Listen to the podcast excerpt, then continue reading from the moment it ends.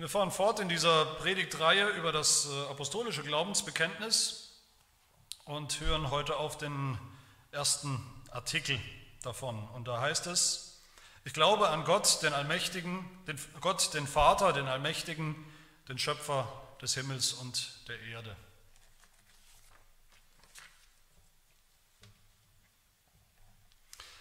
Ja, dieser Artikel Gott, der Vater, der Schöpfer, das ist der eigentliche erste Artikel, der eigentliche erste richtige Glaubenssatz in diesem bekanntesten christlichen Bekenntnis, Glaubensbekenntnis. Die ersten beiden Predigten zu dieser, in dieser Reihe waren eigentlich nur Einleitung. Was bedeutet es überhaupt zu sagen, ich glaube und was bedeutet es, dass das Bekenntnis von einem Gott spricht, aber dann doch, wie wir heute sehen und dann auch in Zukunft sehen werden, vom Vater, vom Sohn und vom Heiligen Geist. Aber aus diesen Fakten und den Fundamenten des christlichen Glaubens, die wir hier sehen, die das Glaubensbekenntnis, finde ich, immer wieder in fast atemberaubender äh, Geschwindigkeit und Dichte hier äh, zusammen auflistet, daraus ergeben sich dann eben auch immer Lehren, also grundlegende christliche Lehre. Die Lehre vom Glauben haben wir schon gehört, die Lehre vom dreieinen Gott. Auch letztes Mal und heute geht es um Gott, den Vater und den Schöpfer. Und auch daraus ergeben sich für uns zwei ganz grundlegende christliche Lehren oder Grundbekenntnisse, nämlich die Lehre von der Schöpfung oder das Bekenntnis zur Schöpfung und die Lehre von der Vorsehung. Und wenn wir so durch die Liste dieser, dieser ähm, Sätze in diesem Bekenntnis gehen, dann könnte man denken, dann denken vielleicht manche von euch, das sind so die vielleicht unspektakulärsten Dinge. Klar, Gott hat diese Welt irgendwie geschaffen, das ist, das ist klar. Und irgendwas hat er auch nach wie vor mit dieser Welt zu tun, ist immer noch involviert. Aber ja, das eigentlich Wichtige kommt erst später, so denken wir manchmal. Aber das sind auch jetzt schon, diese Dinge sind ganz kostbare Lehren, kostbar für uns, kostbar für unseren Glauben heute. Und auch da muss ich heute wieder sagen, sind es leider wieder Lehren, die auch unter Beschuss stehen, die angezweifelt werden, überall, oder geleugnet werden rundweg. Natürlich von einer Welt, die glaubt, dass dieses diese Welt um uns herum, die Natur, die Schöpfung überhaupt keine Schöpfung ist, sondern das, das Produkt des Zufalls ist, eines gigantischen Zufalls. Aber leider muss man auch sagen, in den Kirchen, viele Kirchen, die sich noch sogar zu diesem Bekenntnis irgendwo halten, aber nicht mehr wirklich glauben, dass Gott diese Welt aus dem Nichts geschaffen hat. Und die nicht mehr glauben, dass Gott in irgendeiner Art und Weise wirklich noch die Kontrolle hat über alles, was passiert in dieser Welt. Deshalb schauen wir uns zuerst an, was es bedeutet zu sagen, ich glaube an Gott, den Schöpfer, den Schöpfer des Himmels und der Erde. Gott, der Schöpfer ist mein erster Punkt. Dass wir das so bekennen als Christenheit, Gott ist der Schöpfer, Gott hat alles gemacht, die ganze Welt, das ganze Universum, alles, was jemals war, alles, was jemals sein wird, das ist natürlich schon mal ein, ein steiles Statement. Ich denke, so steil wie die allerersten Worte der Bibel überhaupt. In Genesis 1 was heißt im Anfang Gott, im Anfang schuf Gott die Himmel und die Erde. Und dieser Lehre oder diesem, diesem, dieser Tatsache von der Schöpfung, da sehen wir zuallererst, dass Gott am Anfang steht. Vor allem. Vor allem, was wir kennen, war Gott. Gott, der schon immer ist, ewig ist, ist der einzige Grund dafür, dass irgendetwas noch irgendetwas ist außer ihm, dass irgendetwas geworden ist. Er ist der Grund für alles und er ist der Grund hinter allem. Alles findet seine Ursache in ihm, seine Existenz. Gott ist die Quelle, aus der all das kommt. Schon das ist was, denke ich, über das wir nicht, ähm, nicht halb so oft nachdenken, wie wir nachdenken sollten. Das hat nämlich Folgen. Das hat schon Folgen für uns, Folgen dafür, wie wir über die Welt denken und auch Folgen, wie wir über uns selbst denken. Wenn das so ist, wenn Gott wirklich am Anfang steht, der Schöpfung, als Grund für die Schöpfung, dann ist diese Schöpfung eben nicht ewig und schon immer da, was ja viele denken. Nee, erstmal war gar nichts. Die Schöpfung ist nicht irgendwie selbst göttlich, ein Teil von Gott. Sie ist sein Produkt, sein Werk, er hat sie gemacht, er ist der Schöpfer, alles andere ist Geschöpf.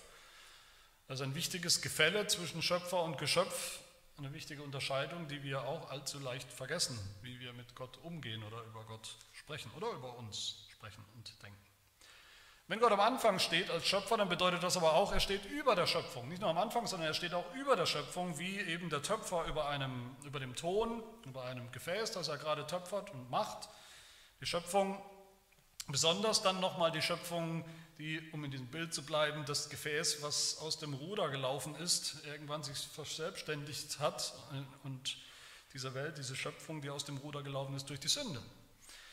Ähm, das ist nicht diese Welt, diese verkorkste Schöpfung, auch der Teufel, das Böse in dieser Welt ist nicht das, der Gegenspieler Gottes. Da ist Gott der Schöpfer und dann ist jetzt dieses Prinzip des Bösen irgendwo in der Welt und es ist noch nicht klar in diesem Kampf, wie es ausgehen wird, wer gewinnen wird, gut oder böse, Gott oder der Teufel. Gott steht über dieser Schöpfung. Gott beherrscht seine Schöpfung voll und ganz und, und Gott kann sich deshalb auch überlegen, was er mit dieser Schöpfung macht. Das ist sein Recht. Und das Dritte, was daraus folgt, ganz logisch ist, dass es keinen Zufall gibt dass diese Welt eben nicht aus Zufall da ist und entstanden ist, als irgendwie 100 Millionen Faktoren rechnerisch irgendwie zusammengekommen sind und plötzlich ist das völlig Unwahrscheinliche passiert. Da, wo eben noch nichts war, ist plötzlich etwas gewesen. Materie entstanden, Leben entstanden. Mal davon abgesehen, dass es auch nach, nach, den Regeln der Wissenschaft ja eigentlich Humbug ist, sowas abzunehmen. Mal abgesehen davon, was der Heidelberger Katechismus sagt, werden wir gleich hören, zur, was er zur Vorsehung sagt, das gilt auch interessanterweise schon für die Schöpfung.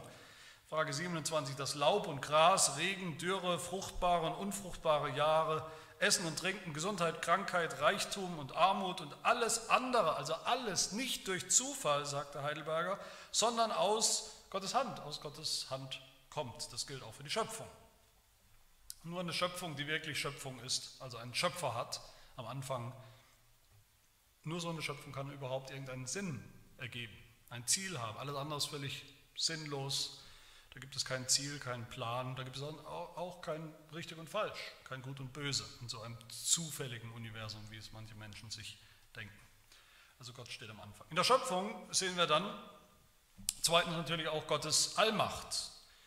Wie der Heidelberger ähm, diesen Glaubenssatz im, im, im äh, Original eigentlich äh, formuliert hat. Ich glaube an Gott, den Vater, den allmächtigen Schöpfer den allmächtigen Schöpfer des Himmels und der Erde, dass Gott allmächtig ist, dass Gott alles kann, wirklich alles, davon ist die Bibel natürlich voll, viele Aussagen, viele Beispiele finden wir dafür, aber nirgendwo sehen wir das deutlicher, diese Eigenschaft Gottes, als in der Schöpfung. Die Schöpfung aus dem Nichts, wie wir sagen, dass Gott in das Nichts hinein, was wir uns ja schon gar nicht vorstellen können, in das Nichts hinein, das mal war, äh, etwas geschaffen hat, Leben geschaffen hat, hineingerufen hat.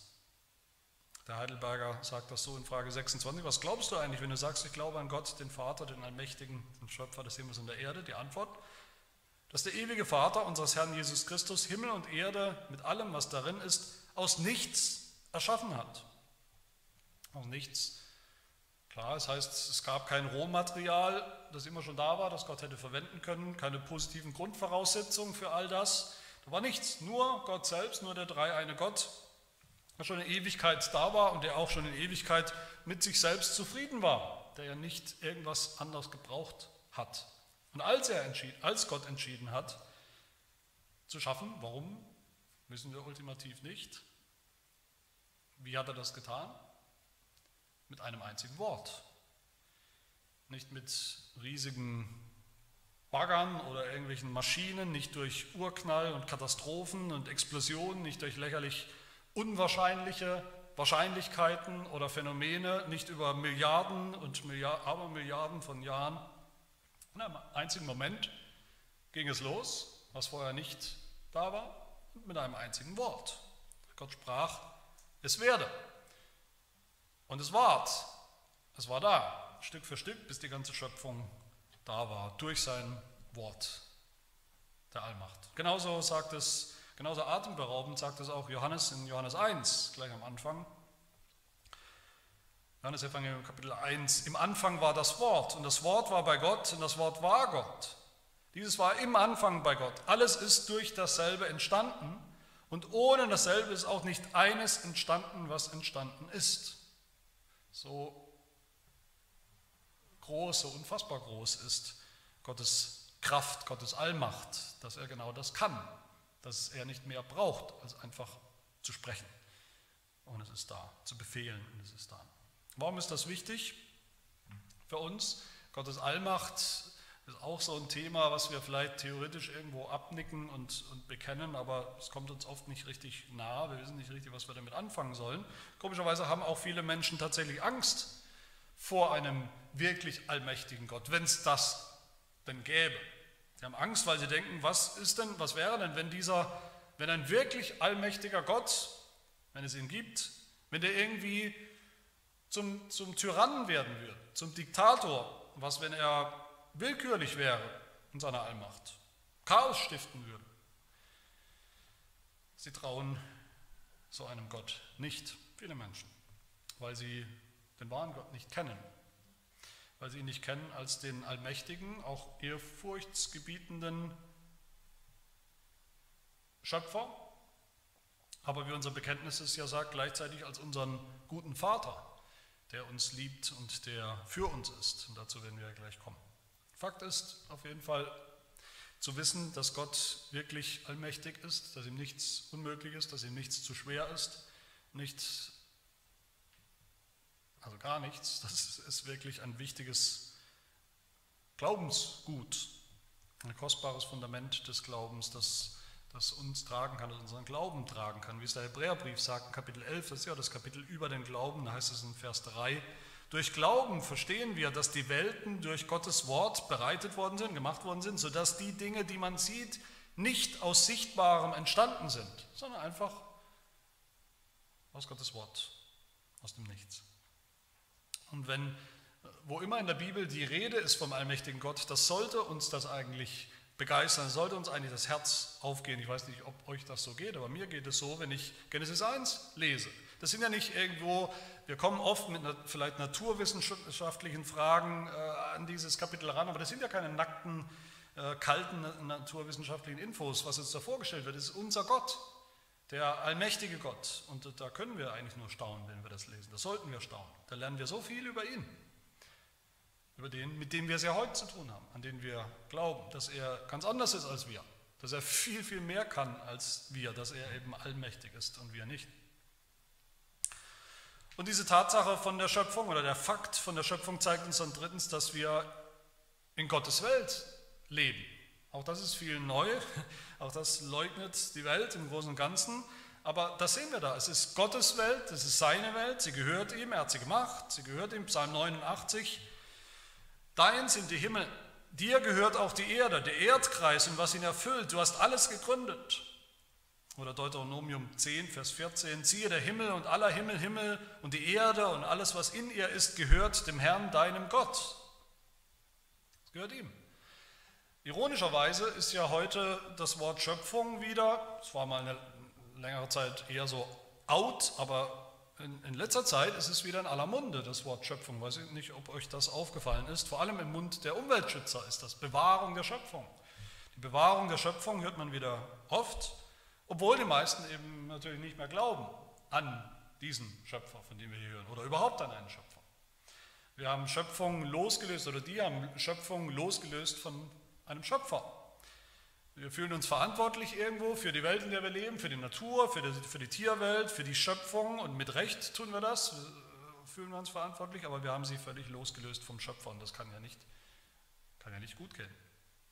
Wir sind sowieso dabei, jede Ordnung, jede Schöpfungsordnung, die dieser Schöpfer in diese Welt hineingelegt hat, weil es seine Welt ist, all das systematisch über Bord zu werfen, all das systematisch aufzulösen die Institution der Ehe zwischen Mann und Frau und nur zwischen Mann und Frau. Diese, diese Ordnung hat Gott ja schon in die Schöpfung, in seine Schöpfung hineingelegt, in den allerersten Schöpfungsworten. Das kommt ja nicht irgendwo spät oder im Neuen Testament dazu. In den allerersten Schöpfungsworten sozusagen hat Gott diese Ordnung eingebaut. Oder überhaupt jede, jede sexuelle Grenze, Grenze des, des guten Geschmacks und von dem, was überhaupt richtig und gut ist im Sinne der Schöpfung ist, haben wir aufgelöst oder sind dabei. Wir sind längst dabei, die, die schöpferischen Fakten oder die, die, die Fakten der Schöpfung, die auch uns angehen, zum Beispiel, dass eben manche Menschen Männer sind, sind und dass manche Menschen eben Frauen sind. Basta, Punkt, so ist das. Auch da sind wir dabei, das aufzulösen, als würde das nicht existieren, als könnte man eben frei entscheiden und frei wählen, was man sein will. Aber gleichzeitig hören wir immer wieder dieses Mantra, wir wollen die Schöpfung bewahren. Ich habe mal in der Fußgängerzone, das habe ich vielleicht schon mal erzählt, eine, eine Organisation angesprochen, ich weiß nicht mehr genau, was es war, was war eine Organisation zur, zur Abschaffung äh, des Walfangs. Und ich hatte es auch ein bisschen eilig und hatte keine Lust auf so ein Gespräch. Bin weitergelaufen, da ruft mir dieser eine Mann von dem Stand hinterher, so ein bisschen vorwurfsvoll, wie haben Sie überhaupt kein Interesse daran, die, die Wale zu retten, die Schöpfung zu bewahren? Und das hat mich dann doch etwas äh, gepiekst und ich habe mich dann umgedreht und habe ihm nur eine Frage gestellt. Ich habe gefragt, glauben Sie eigentlich, interessiert mich, ob, äh, dass die Wale von Gott, dem Gott der Bibel, geschaffen sind? Da hat er mich natürlich etwas spöttisch ausgelacht und ich habe es dabei belassen, bin dann einfach weitergelaufen. Äh, natürlich sage ich nicht damit, dass die, die nicht an Gott glauben, die Tiere, die Wale, die Umwelt nicht schützen sollen. Doch, natürlich, aber sie wissen eigentlich nicht mehr warum weil sie keinen Schöpfer mehr kennen. Der Schöpfer hat uns diese Welt in diese Welt gestellt, in seine Welt, um sie zu verwalten. In seinem Sinn, in seinem Namen. Genesis 1, 28. Gott segnete die Menschen, Gott sprach zu ihnen, seid fruchtbar, mehret euch, füllt die Erde, macht sie euch untertan, herrscht über die Fische im Meer und über die Vögel des Himmels, über alles Lebendige, das sich regt auf der Erde, was übrigens nicht bedeutet, herrscht, heißt, rottet sie alle aus. Das, das ist, wäre völlig falsch. Und weiter sagt Gott, siehe, ich habe euch, den Menschen, alles samentragende Gewächs gegeben, das auf der Erde wächst, auch alle Bäume, an denen samentragende Früchte sind, sie sollen euch zur Nahrung dienen. Die Schöpfung zeigt uns dann aber auch, dass wir selbst Gott gehören. Nicht nur, dass diese Welt Gott gehört, sondern auch wir selbst. Auch das ist uns eher unangenehm von Natur aus. Wir wollen unsere eigenen Herren sein. Wir wollen eigentlich niemandem gehören, am liebsten. Aber die Schöpfung zeigt uns, das tun wir, ob wir wollen oder nicht. Wir sind seine Geschöpfe. Psalm 100, eine ganz notwendige Erinnerung, die wir immer wieder hören und auch sagen sollten. Psalm 100 erkennt, dass der Herr Gott ist. Er hat uns gemacht und nicht wir selbst. Sollte man eigentlich wissen, aber wir vergessen es zu leicht. Eine revolutionäre Erkenntnis für manche Menschen ist das, dass wir uns nicht selbst gemacht haben. Warum finden wir das, habe ich mich gefragt, warum finden wir diesen Glaubenssatz von der Schöpfung, warum finden wir das in diesem Glaubensbekenntnis, was sowieso schon so, so kurz und knapp ist? Warum ist das so wichtig? Wir erinnern uns hoffentlich, das, was wir hier finden in diesem Bekenntnis, das ist das, was wir glauben müssen. Was wir glauben müssen, um uns überhaupt Christen nennen zu können, um gerettet zu werden. Das heißt, alles, was wir in diesem Bekenntnis finden, inklusive diesem Glaubenssatz von Gott, dem Schöpfer, das hat alles irgendwo mit dem Evangelium zu tun. Aber wie hat es damit zu tun? Was hat die Schöpfung mit dem Evangelium zu tun? Mit Gott dem Schöpfer beginnt eigentlich schon das Evangelium. Fängt das eigentlich schon an. Mal davon abgesehen, dass Gott diese Schöpfung ursprünglich so gemacht hat, mit dem Ziel, dass Gott und Mensch wunderbare, herrliche Gemeinschaft für immer haben können. Aber es ist auch heute so, wir können nicht vom Evangelium reden, nicht unter uns, nicht unter Menschen in der Welt, nicht mit Ungläubigen. Die Menschen kapieren das nicht mehr, das Evangelium nicht mehr, ohne dass wir von der Schöpfung reden. Ohne Schöpfung gehören wir niemandem, sind wir unsere eigenen Herren, sind wir abhängig von niemandem, schulden wir niemandem etwas. Ohne Schöpfung gibt es auch keine Sünde, keine ultimative Verantwortung für irgendetwas. Natürlich müssen wir von Sünde reden, aber das macht nur Sinn, wenn wir vorher vor, von, von Gott, dem Schöpfer reden, dem wir gehören, dem alles gehört, der das Recht hat zu sagen, wie es zu laufen hat, was wir zu tun haben. All das fließt aus der Lehre von der Schöpfung. Aber wie schon am Anfang gesagt, diese Lehre von der Schöpfung beinhaltet dann noch eine zweite wichtige Lehre, nämlich die Vorsehung. Gott der Schöpfer und Gott der Erhalter, könnte man sagen. Dass Gott diese Schöpfung, die er gemacht hat, die er einmal gemacht hat, am Anfang, dass er sie auch aufrecht erhält. Das nennen wir Vorsehung. Das bedeutet, dass Gott vorsieht, dass Gott sieht, was diese Schöpfung braucht, dass er sie versorgt, das ist ein anderes Wort dafür, dass er dafür sorgt, dass sie, dass die ganze Schöpfung am Leben bleibt, dass sie weiter existiert, dass sie auch zum, zum Ziel kommt, zu seinem Ziel, das ist die Vorsehung. Und das sind Zwillingslehren, die kann man nicht äh, voneinander trennen. Schöpfung und Vorsehung, die gehören zusammen. Früher gab es das, vielleicht heute auch noch, weiß ich nicht genau, aber früher gab es Menschen, eine Weile gab es viele Menschen, die dachten, okay, Gott hat dieses Universum geschaffen. Ich glaube an die Schöpfung. Aber das war es dann. Gott hat das Universum geschaffen, die Welt geschaffen, hat sich dann zurückgezogen, ist sozusagen in Rente gegangen und ist jetzt seither nicht mehr involviert in dieser Welt. Schöpfung ist sowas wie ein, wie ein gigantischer Apparat, eine, eine riesige, ewige Maschine, die, die läuft und läuft und läuft, von selbst läuft. Ein unpersönliches Universum, das von selbst läuft oder läuft, bis vielleicht eines Tages die Akkus leer sind. Und es gibt ja heute solche Propheten, die sagen, das ist bald soweit, bald sind die Akkus leer. Aber das ist nicht so.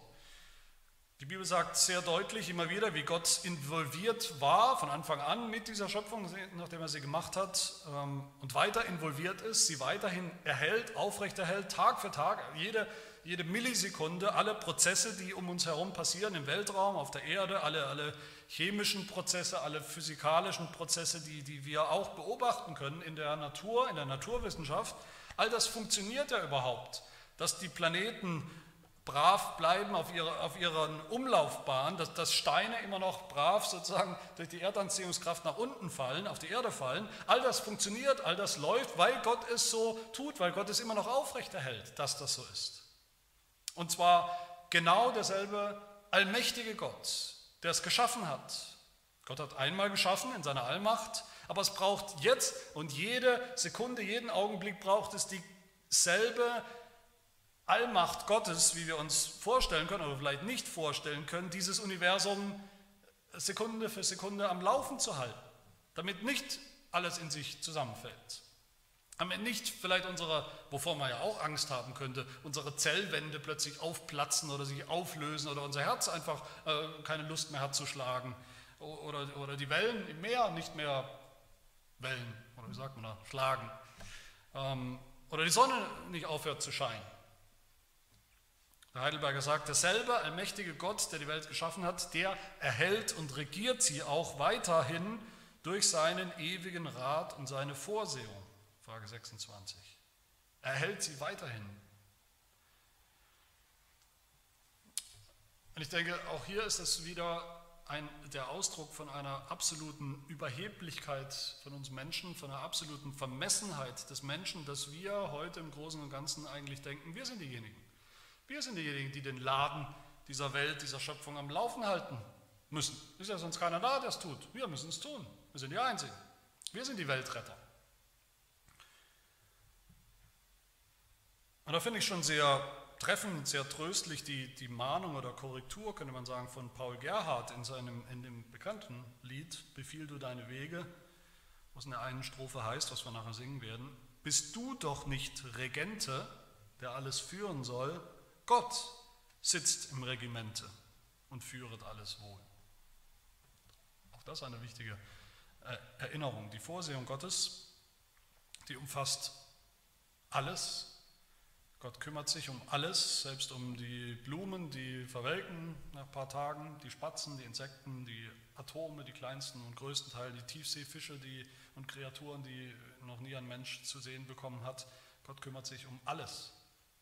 Die Natur gehorcht ihm, er hält alles aufrecht, das Meer, die Wellen, Frösche, Heuschrecken, andere Tiere, die großen äh, Hochkulturen, Nationen unserer Weltgeschichte sind und waren immer unter seiner Wirkung und Kontrolle, lesen wir in dem Psalm, Psalm 2 zum Beispiel. Der Teufel ist unter seiner Vorsehung, muss ihn sogar um Erlaubnis fragen. Gott hat den Pharao nach seiner Vorsehung geführt, sein Herz in der Hand gehabt, sein Herz verhärtet, um dadurch seinen Plan zu erfüllen. Josef ging es schlecht in, in Ägypten äh, zunächst, aber er wusste auch, das ist Gottes Vorsehung für ihn. Hiob auch ging es schlecht, hat viel gelitten und doch ist die Botschaft vom Buch Hiob Gottes Vorsehung, Gottes Erhaltung, auch im Leben von Hiob. Gott schickt Leid, Unwetter, Gott schickt sogar Tod. Herodes, Pilatus, Böse Menschen haben Böses getan, sehr Böses, das Allerböseste vielleicht. Sie haben Jesus getötet. Aber auch das, sagt die Bibel eindeutig, ist Teil von Gottes Vorsehung gewesen. Und so könnte man noch weiter schauen im Wort Gottes selbst und zu dem Ergebnis kommen, was der Heidelberger tut. Der macht es ganz einfach. Er sagt, alles, alles ist in Gottes Hand. Alles, was er geschaffen hat. Frage 28. Alle Geschöpfe sind so in seiner Hand, dass sie sich ohne seinen Willen weder regen noch bewegen können. Nichts, nicht ein Zucken, Mucken bewegen ohne seine Vorsehung. Für viele Menschen ist das, wie gesagt, hat das was Bedrohliches. Für viele Menschen ist das eine Krise. Vielleicht auch für euch ist das oder war das eine Krise, war das schwierig oder ist das noch schwierig, die, das, das zu erkennen, wirklich zu erkennen und zuzulassen und auch zu glauben, dass Gott wirklich hinter allem steht. Das ändert alles, das ändert, wie wir über unser Leben und über die Welt nachdenken. Das ist eine, eine echte Revolution im Denken, das ist eine tektonische Plattenverschiebung auch in unserem Glauben, in unserer Theologie, wenn man das wirklich so erkennt, dass Gottes Vorsehung wirklich hinter allem steht. Natürlich kann einem das, könnte einem das Angst machen, dass Gott so eine Macht hat, dass Gott die Strippen zieht. Manche denken, das macht Gott zu einem Tyrannen, der macht, was er will und der uns alle sozusagen bewegt wie Schachfiguren auf seinem Spielfeld, die, der Naturkatastrophen und, und Engel und Gewalten und Teufel und Menschen steuert wie irgendein Computerspiel, einfach aus Spaß und der Freude. Wenn wir denken, Gott sei so ein willkürlicher Gott.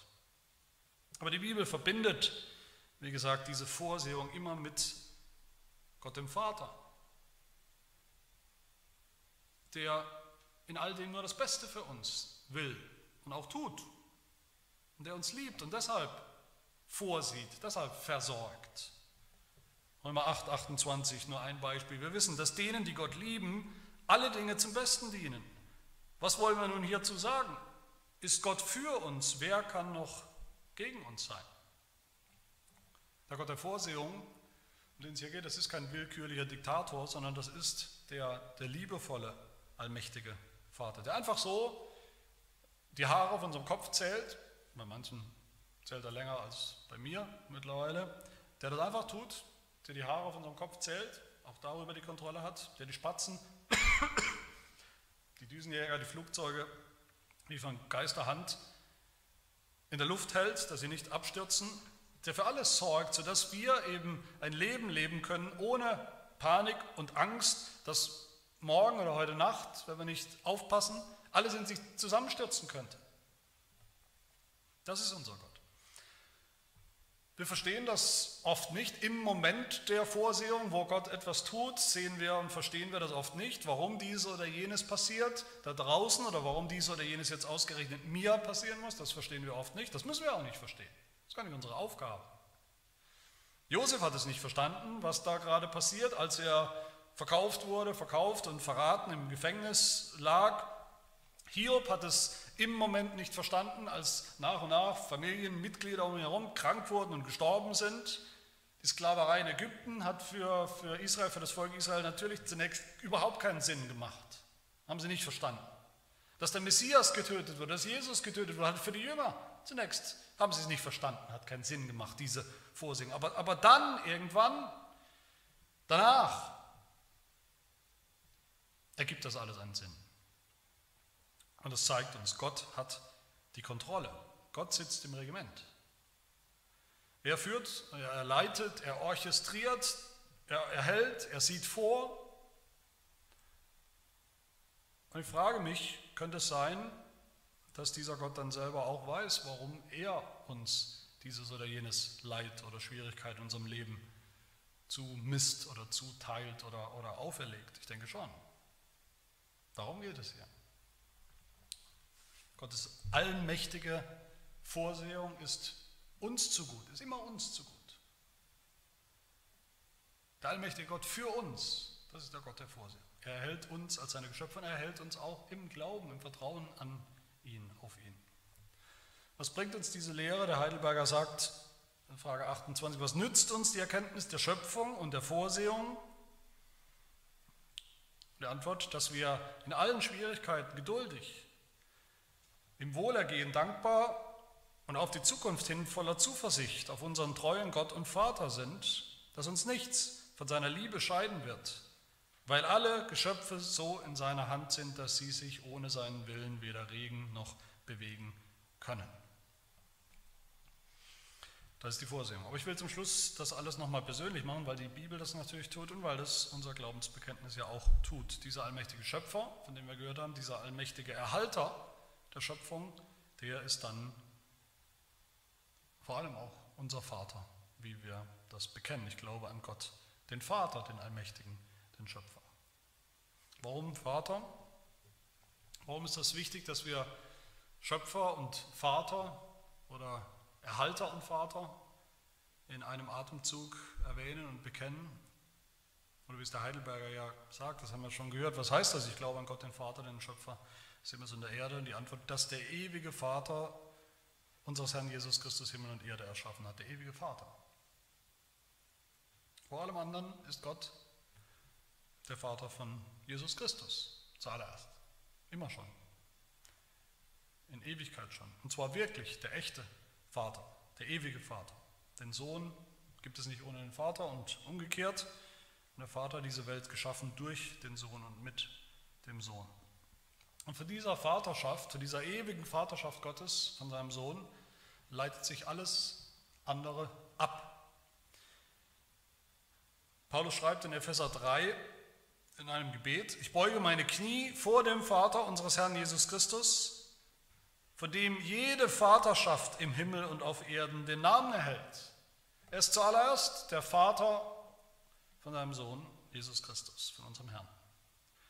Und man kann sogar noch mehr sagen, Gott ist immer nur ein Vater in Jesus Christus und durch Jesus Christus. Nicht der Quatsch, den man auch heute wieder, den man jeden Sonntag hoch und runter hören kann im kirchlichen Radio. Ähm, immer wieder dieselbe Botschaft, Gott ist der Vater von allen seinen Geschöpfen. Nicht nur Menschen, allen Menschen, sondern sogar auch von allen Tieren. Gott ist der Vater von allem. Die Juden haben das übrigens auch behauptet, Jesus gegenüber, und Jesus war da anderer Meinung. Johannes 8, er hat zu ihnen gesagt, ihr, ihr habt den Teufel zum Vater. Das hört man nicht unbedingt im kirchlichen Radio, das ist nicht die inspirierende Botschaft, die man gern hören will. Aber ich stelle mir vor, wenn irgendein Kind kommen würde, an, an irgendein fremdes Kind kommt an meine Haustür und, und klingelt oder klopft und sagt, Sie sind doch ein Vater. Und ich würde sagen, ja, ich bin, bin ein Vater. Und das Kind würde, was ich gar nicht kennen würde, dann sagen, cool, dann sind Sie auch mein Vater. Und übrigens auch, das, auch der Vater von jedem anderen Kind auf der ganzen Welt. Dann wäre ich doch äh, milde überrascht, das zu hören und würde wahrscheinlich auch mal mit seinen Eltern darüber reden, was da eigentlich los ist. Wie wird man denn? Wie wird Gott zu unserem Vater? Nur in und durch Jesus Christus, nur indem wir Jesus oder in Jesus unseren Bruder finden, unseren Bruder bekommen. Der Hebräerbrief sagt in Hebräer 2, in Kapitel 2, der Schöpfer, durch den alles geworden ist, der wollte viele Söhne haben, der wollte viele Söhne zur Herrlichkeit führen. Aber damit das passieren konnte, damit Gott zu unserem Vater werden konnte, zum Vater von Sündern, was völlig undenkbar ist, was völlig ausgeschlossen ist eigentlich. Dafür musste er seinen Sohn senden leiden lassen, damit er andere Söhne haben kann. Er musste seinen Sohn senden, damit der, wie der Hebräerbriefschreiber das sagt, den Tod außer Kraft setzt, die Macht des Todes, des Teufels unseres früheren Vaters. Und das hat Jesus getan als unser Bruder, Hebräer 2, Vers 11. Aus diesem Grund schämt er sich auch nicht, uns Brüder zu nennen. Gott zum Vater bekommen wir nur durch Jesus, nur durch Jesus, unseren Bruder, indem wir an ihn glauben an seinen Tod und seine Erlösung. Gott zum Vater bekommen wir eben nicht durch, durch unsere Geburt, sondern durch Adoption, indem Gott uns adoptiert in seine Familie durch Jesus Christus, unseren Bruder. Johannes 1, Vers 12. Allen aber, die ihn aufnehmen, Jesus, denen gibt er das Anrecht, Kinder Gottes zu werden. Denen, die an seinen Namen glauben ein Kind Gottes des Vaters zu werden, was wir nicht von Natur aus sind, schon gar nicht als Sünde. Wenn wir das tun, meine Lieben, wenn wir so an Jesus Christus glauben, den Erlöser, der für uns gekommen ist, für uns gestorben ist, dann finden wir in diesem allmächtigen Gott auch unseren wahren Vater. Dann wird alles, was wir heute gehört haben, es bleibt dann nicht abstrakt, sondern das wird alles dann persönlich für uns. Dann wissen wir, dass der ewige Vater unseres Herrn Jesus Christus, wie der Heidelberger sagt, der Himmel und Erde mit allem, was darin ist, aus nichts geschaffen hat und der sie auch weiterhin durch seine Vorsehung erhält und regiert, um seines Sohnes willen, mein Gott und mein Vater ist. Und deshalb, sagt der Heidelberger weiter, vertrauen wir auf ihn und zweifeln nicht, dass er uns mit allem versorgen wird, was wir für Leib und Seele nötig haben. Und auch alles Böse, das er in diesem harten Leben uns zuteilt, zum Besten wenden wird. Er kann das tun als ein allmächtiger Gott und will es auch tun als ein treuer Vater. Amen. Lass uns beten. Ja, du bist der ruhmreiche, der gepriesene, allmächtige Schöpfer, der weise Baumeister, Architekt, Töpfer dieser Welt. Wir preisen dich für deine Allmacht und, und deine Weisheit, die in dieser sichtbaren Welt sichtbar wird für uns. Wir preisen dich, dass du dieser Schöpfung die Treue hältst, sie aufrechterhältst und damit auch uns und unseren Lebensraum. Selbst die gefallene Welt erhältst du noch aufrecht, bis deine neue Welt, die neue Schöpfung kommt und vollendet wird, damit wir, damit deine Kinder nicht verloren gehen, damit es uns an nichts mangelt, bis die Herrlichkeit der Kinder Gottes sichtbar werden wird für alle Welt. Ja, so hilf uns voll und ganz zu vertrauen auf deine väterliche, liebevolle, vollkommene Vorsehung und Versorgung in unserem Leben, leiblich, aber auch geistlich, in allem, was wir brauchen, als unser allmächtiger Gott und als unser liebevoller Vater, durch unseren Herrn und Erlöser Jesus Christus, der dich uns als Vater gezeigt hat und dich uns zum Vater gegeben hat. Das bitten wir in seinem Namen. Amen.